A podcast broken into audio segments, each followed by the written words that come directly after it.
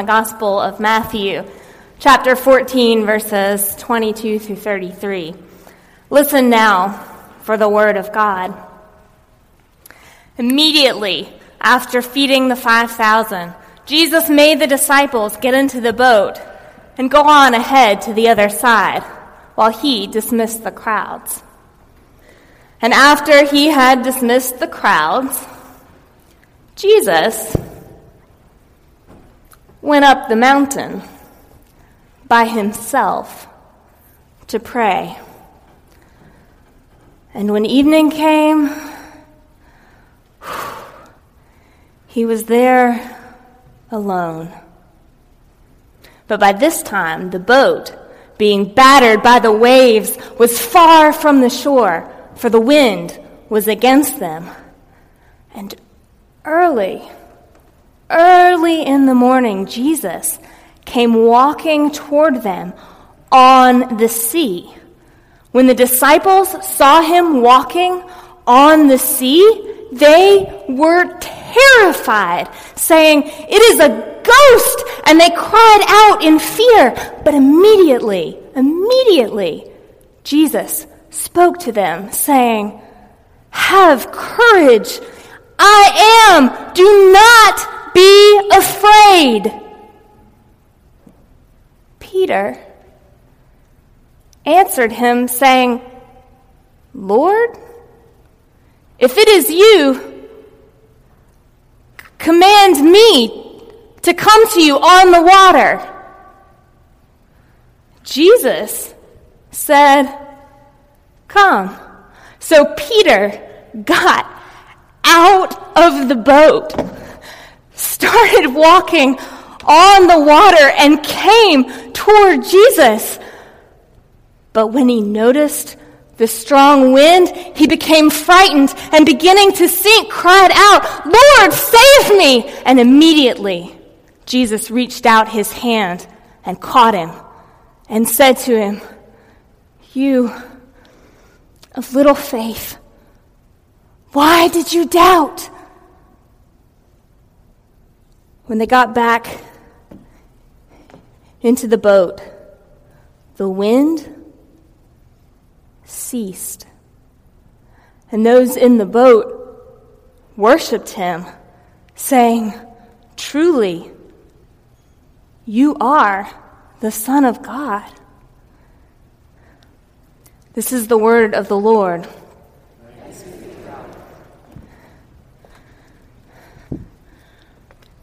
When you're learning a story by heart, one of the things they recommend is to pay attention to what words or concepts appear over and over in the story. In this one, it's fear fear of the water, fear of death, fear of the unknown of Jesus. It's in the boat, it's in the water, Fear is everywhere in this text. In fact, it's not clear which is more problematic the wind and the waves or the disciples' fear. The good news in this passage is obviously do not be afraid. This does not bode well for me. If the gospel refrain were do not be angry, I'd be all set. Repress my anger? No problem. I actually have a special skill for that. But do not be afraid? That's a lot harder. Anyone who knows me well knows that I am not, by nature, impulsive, thrill seeking, or a big risk taker. When my husband and I decided last week to take some advice from Barbara Brown Taylor's book, Learning to Walk in the Dark, and go on a nighttime beach walk, guess who brought the headlamp just in case and refused to step foot in that black water? In other words, Peter and I, not soul twins. In fact, if he had consulted me before climbing out of that boat, I'm pretty sure I could have talked him out of it. Peter, Just think with me a second. Best case scenario. It is Jesus, and he empowers you to walk on the water. Then what? I'll tell you what. You will become the disciple who walked on water.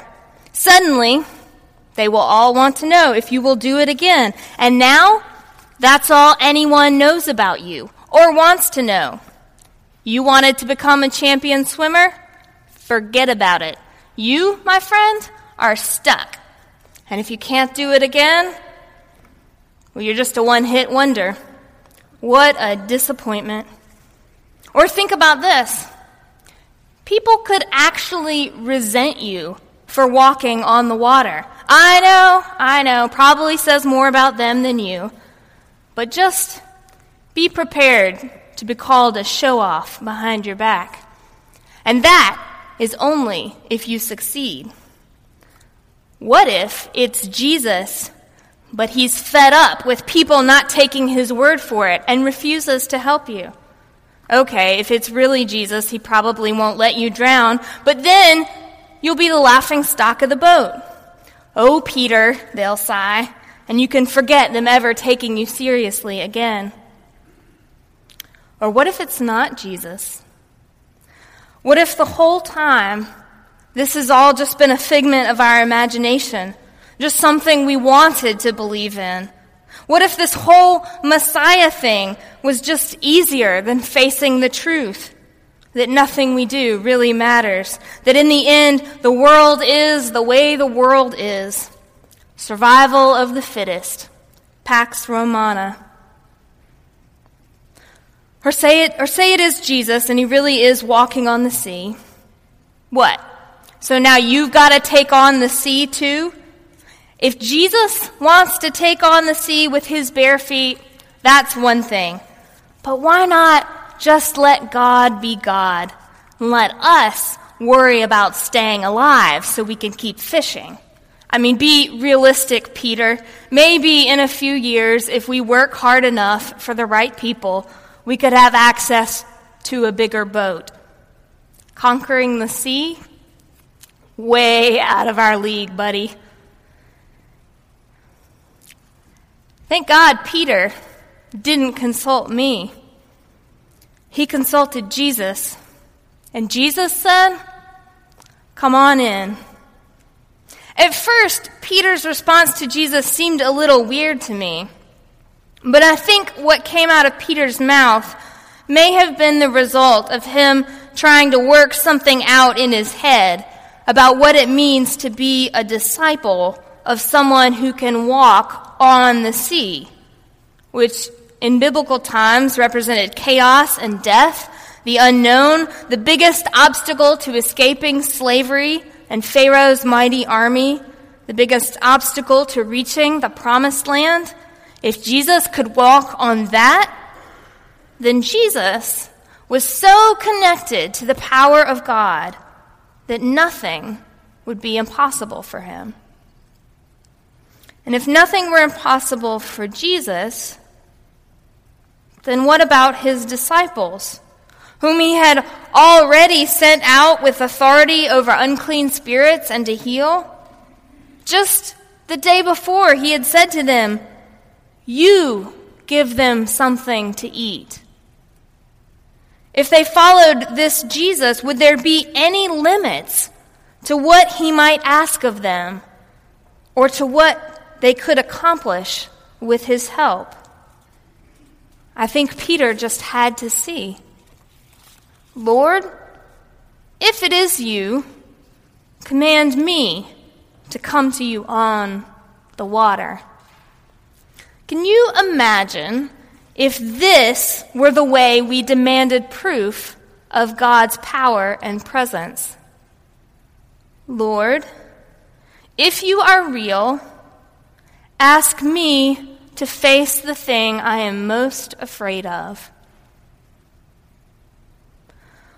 Lord, if you are real, ask me to do the thing that seems impossible. It's like Peter is figuring out that at the heart of Christian discipleship lies courage. Maybe he wasn't testing Jesus at all. Maybe he was testing himself. Am I really a disciple? Do I really believe that Jesus is who he says he is? If I do, then if Jesus asks me to, I can step out of this boat, which, if I am honest, isn't really the protection I thought it was anyway. What would you do if you knew you could not fail? Or maybe the better question is what would you do if you believed that God would redeem even your failures? I attend a Bible study every Monday night at the Church Without Walls, the majority of whose members are or have been at one time homeless. And this past Monday, I asked the group to share a time when they had practiced courage. There was, as you might expect, a long, embarrassed silence. And then Deacon Joe asked Michael, who was sitting at the table, if he could tell us about this past Sunday. Michael, who stays at Sulzbacher, and who had barely said a word since we'd started, smiled an embarrassed smile and nodded, while at the same time hanging his head and refusing to make eye contact with any of us. So Joe began. Over the past few months, it had become known at the Church Without Walls that Michael has a God given talent for singing. So, Mother Beth and Deacon Joe have taken to asking him to help uh, lead us in the singing of Amazing Grace, which we do at the end of every service. Last Sunday afternoon, apparently, they asked him if he would also sing something during communion. And he got up there and began singing a song that didn't exist before he sang it. Joe was so excited. He was writing the song as he was singing it. At this, Michael's head popped up and his eyes were shining. I was afraid beforehand, he said, to be getting up in front of people and singing. And so I prayed. But I felt like that's what God wants me to do. He wants me to use my gifts. So now I just pray before it's time. And God gives me peace. Sunday, during communion, he said softly, it was like it wasn't even me singing. It was like God Himself was inside me singing that song. Michael reminded me that discipleship is not just about courage for its own sake, that underneath it all is the desire to be with God and the reward that comes with trusting God from letting God inside us and not letting our fear of death or sadness or conflict or rejection or any of the other hundred million things we're afraid of rule our lives. When we baptized Sarah Elizabeth Lockwood today, we promised to teach her about what it means to be a disciple of Jesus Christ. And I hope that one of the things that we teach her by our words, but more importantly by our actions, is what it's like not to be afraid.